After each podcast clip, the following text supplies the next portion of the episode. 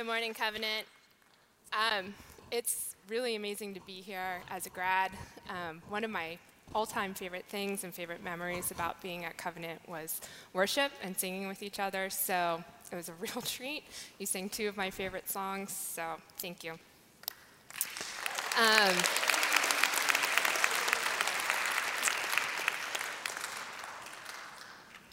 Today, I want to speak to you about what we can learn from the Chinese House Church.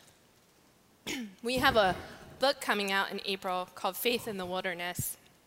And this book contains um, sermons preached through the pandemic from Chinese House Church pastors. If anything I say today really fires your soul, then I encourage you to pick it up when it comes out in April. Their words are very powerful, um, they're very reflective, and they're very precious because of who has written them. The Chinese church is one of the most important churches for you to pay attention to. It's been one of the fastest growing churches over the last 50 years. And if trends continue, there will be more people praying to our God in Chinese than in all of Europe. Did you know that Reformed theology is one of the most significant trends in the Chinese house church. Did you know that Presbyterianism and Presbyterian polity is on the rise in China? As Covenant students, particularly, there is a lot you have in common with certain pockets of the house church. And today I want to encourage you to pay attention to them and learn from them. The World Christian Encyclopedia states that in 1970 there were fewer than 1 million professing Christians in China. That's 0.1% of the population. Now, there isn't clear consensus on how many Christians are in China today, but the conservative estimate is somewhere between 70 and 80 million. And more ambitious estimates exceed 100 million. Even allowing for the massive growth of China's population at the end of the 20th century, that's a 60 fold growth and professing Christians across China. A friend of mine, sorry, this is, there we go. A friend of mine is a um, church planter, a Chinese church planter in Shanghai.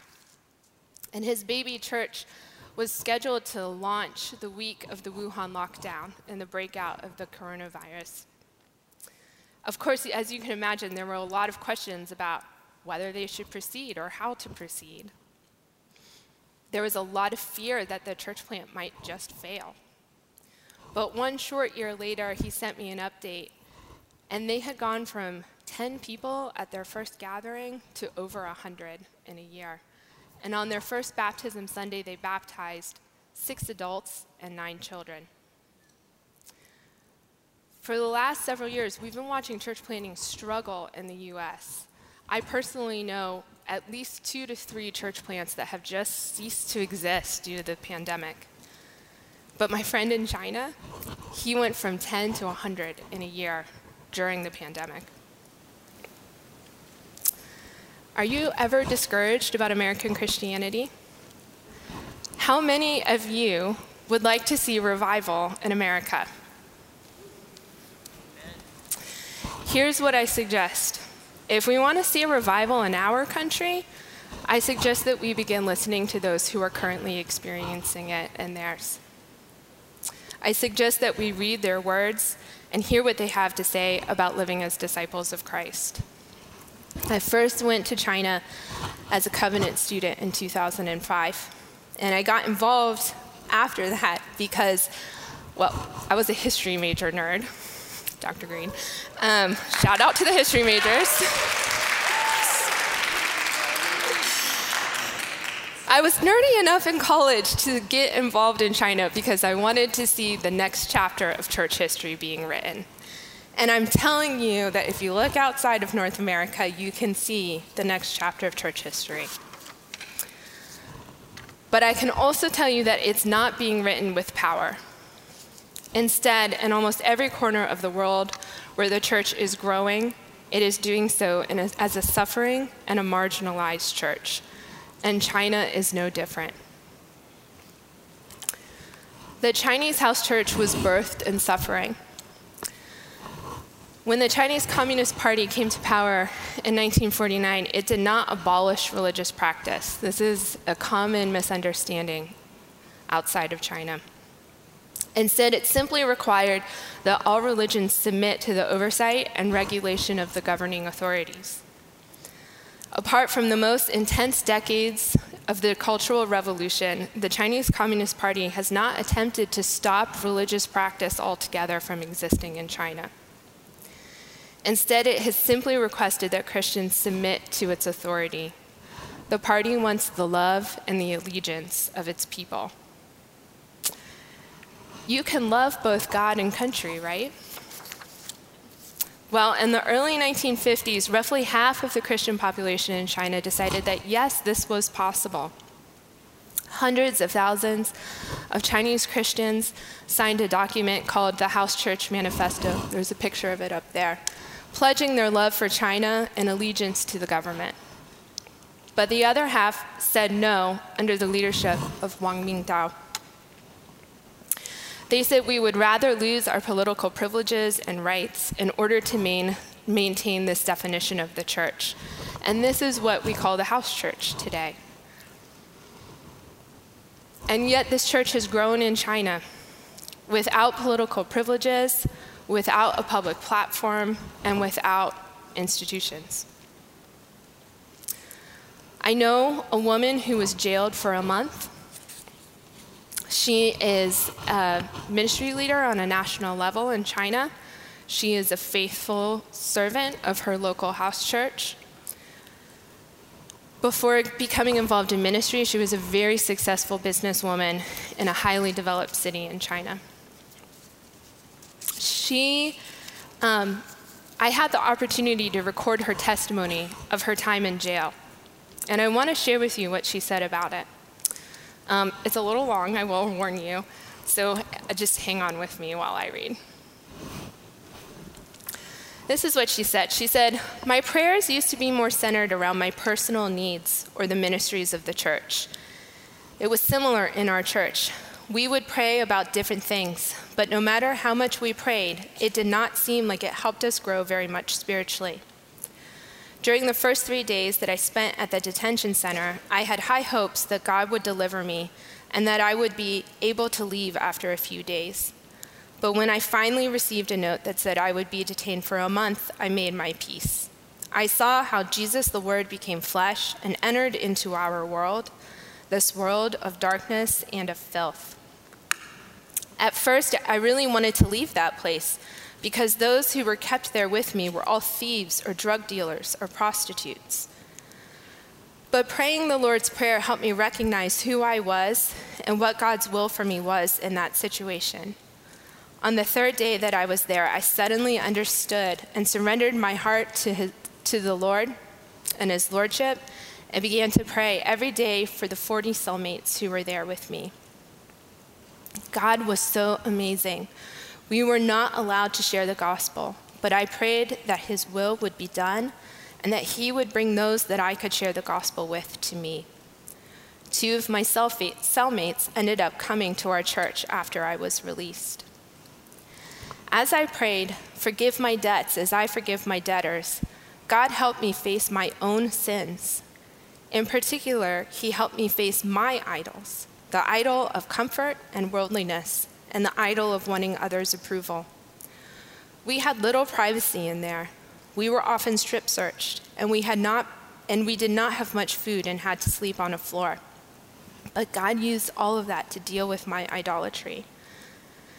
As for the police and officers who arrested me, I had a lot of anger toward them at first, but I knew that I had to forgive them. Before I was released, an officer asked me, Do you hate the government? At that moment, I realized I could not feel hate in my heart. They were amazed by my answer. While detained, I was especially worried about my church. I thought, this is the end. Our church must be divided now. I thought there would be no one to leave. Our church lead. Our church must have stopped gathering, and they must have stopped studying the Bible. So I prayed for the church according to the Lord's Prayer Lead us not into temptation, but deliver us from evil. But the most amazing thing happened. During the month of my detention, the church had not stopped worshiping. The reason was that pastors from other cities had traveled to our city to lead our little church in worship. Moreover, even more churches immediately set up three teams a pastoral team, a legal team, and a prayer team in order to support us. That was why I was able to spend my days in detention quite joyfully. It is also why the Lord's Prayer closes with Amen, because in all things we see God's glory being revealed. My time in detention was really quite all right, and I felt very thankful for that. Now, I don't know about you, but this is the kind of faith that I want for American Christianity. This is the kind of faith I want for myself. I want a faith that is more concerned with praying for the salvation of the prostitutes and drug dealers than it is for praying for my own comfort. I want a faith that responds to persecution by repenting of my own sins and idolatry. I want a faith that doesn't hate my enemies. I want a faith that is primarily concerned with the good of my church when I myself am attacked. I want a faith that rejoices in and relies on the help of other Christians rather than competing with them. I want a faith that can thank God for his glory being revealed when I myself experience suffering. Can you feel it? Can you feel the revival that is taking place across China? And can you sense what we might have to learn from them? In particular, there are three distinctives of Chinese house church Christianity that I think we need to learn from. First, the Chinese church can teach us in America that prayer is doing something. Generally speaking, house churches pray, and they pray a lot. They regularly wake up at 5 a.m. to pray together before they go to work. During the last year of the pandemic, when their ability to meet in person was limited, they thought, okay, well, this is just an opportunity for more prayer because we'll meet online and we'll meet every day at 5 a.m. for prayer. The Chinese church tells you that prayer is not a passive way to respond to the world's brokenness. Prayer is action, it is the first action of the church.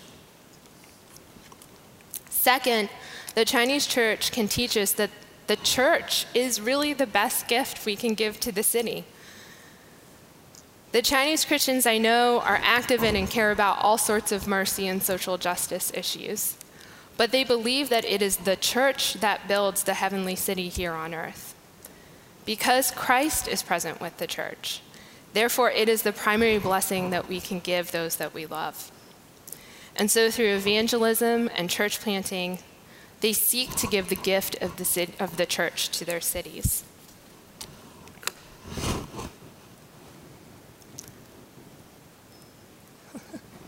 There we go. My husband would laugh at me. I'm not a very techy person, so.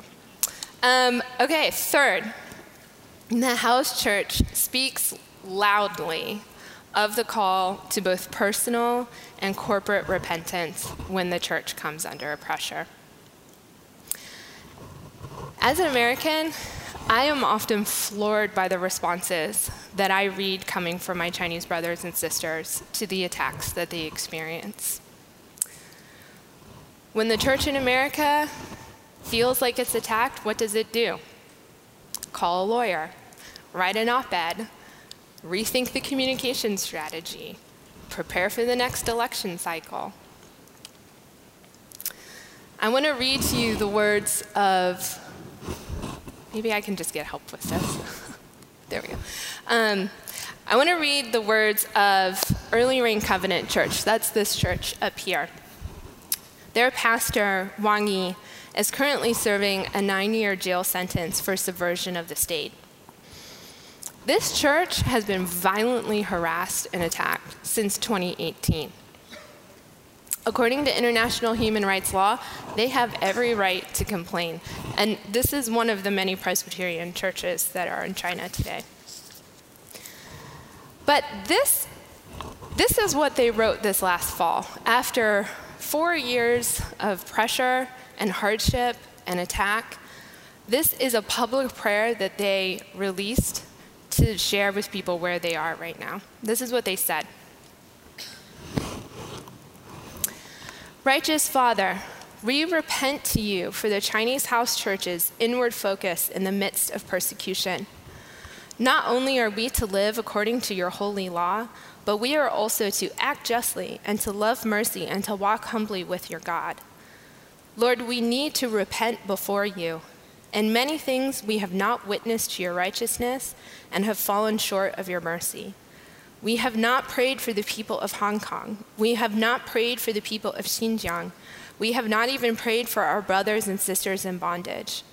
Lord, may your Holy Spirit rebuke us and your gracious Spirit uphold us so that we may be strong and courageous and remain faithful in the midst of persecution, not counting the gains and losses of this life, but thinking of the kingdom and the gospel to the last days to testify to you and glorify your name. This is a church undergoing active persecution. And their response is to go to the Lord and publicly repent for not following Micah 6 8. Prayer, the church, and repentance. These are three things that I see marking the Chinese house churches we know. And I have to ask myself are we marked by the same? As I close, I want to restate that if we are ever discouraged about the church in our own context, we need to raise our eyes and see what God is doing globally. It is time to expand the community of voices we are listening to. We must hear from the voices where God is doing something great. We need to let their words disciple us. I know I've been doing a lot of reading, but I really believe their words are just too important and too good not to let them speak for themselves.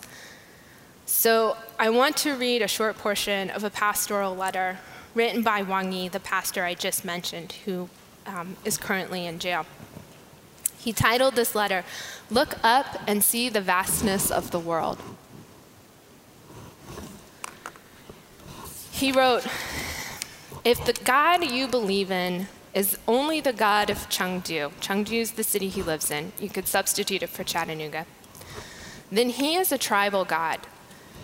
As for Lhasa or Cape of Good Hope, places you will never visit, then they exist outside the meaning of your life. If the God you believe in is only God of the construction industry, let's just substitute Covenant College, then he is an industry God. Only the construction industry and industries related to it are relevant to you. However, the church does not worship tribal or industry gods, but rather the fullness of him who fills all in all. Do I not fill heaven and earth, declares the Lord? If your master is the if your master is master of the whole universe, then the whole universe is related to your life's meaning. The whole universe is your sphere of operation. Although you live, move, and exist in only one corner of the universe, unless every part is meaningful, your corner can never be meaningful. Colossians 1 says that Christ created all things, holds all things together, and is the head of his body, the church. I want to repeat that one line. Although you live, move, and exist in only one corner of the universe, unless every part is meaningful, your corner can never be meaningful. A few months ago, many of us were horrified as we watched the chaos which engulfed a certain country in the Middle East as the last American troops departed after decades of occupation, and then a former regime immediately resumed power. And I hope you can understand my veiled language and why I might use it. If you've followed the situation, you know that many questions remain regarding the future of this baby church in this country. In the days and weeks surrounding the troop withdrawal, I had the privilege of working with almost 20 leaders of Chinese house churches to draft a letter of encouragement urging the church in this country to remain steadfast in hope. We then collaborated with a group that has direct access to the house churches in this country. And this letter was written in Chinese, translated into English, and then translated again into the local language. And we know it's begun to be disseminated and read by many Christians facing extreme persecution, far more extreme than the Chinese church even is facing. This was an apostolic letter from one house church to another telling them, We understand. We've not given up so far, and the Lord has blessed us. Now we pray over you as you do the same. We're so afraid of the church losing culturally in America. What would we have to offer a church in the Middle East? What do we know of suffering? In this area, we are the weaker brother. We must turn to our older brothers in China who have not only endured as the church for the last 70 years, but have witnessed one of the most significant outpourings of the Holy Spirit in recent memory. What do I think we can learn from the Chinese house churches? I know many Christians in America today are afraid of the cultural and political environment which surrounds us. Many Christians fear the church losing its public voice. They fear cultural marginalization. They fear the loss of political rights. And to be clear, I don't want these things to happen either. But as far as I can say so without having been tested myself, I'm not afraid. And it's because I want what the Chinese house church has. I want Christianity that is marked predominantly by prayer by a conviction that the church is good for the city, and by public repentance for our own failures and idolatry. We need to hear their voices. We need to look up and we need to see the vastness of the world. Please, will you pray with me?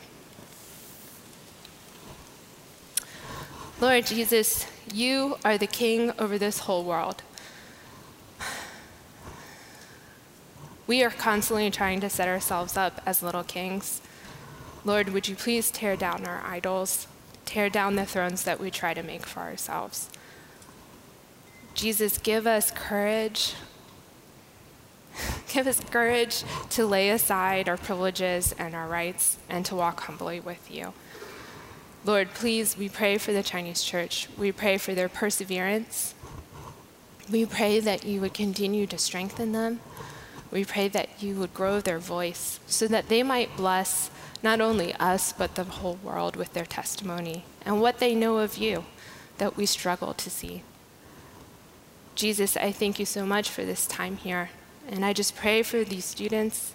I pray for their lives. I pray that they would be encouraged. And I pray that as they go into their day, that they would um, know and understand how big you are and how much that gives them so much to live for. We pray all of these things in your holy name. Amen.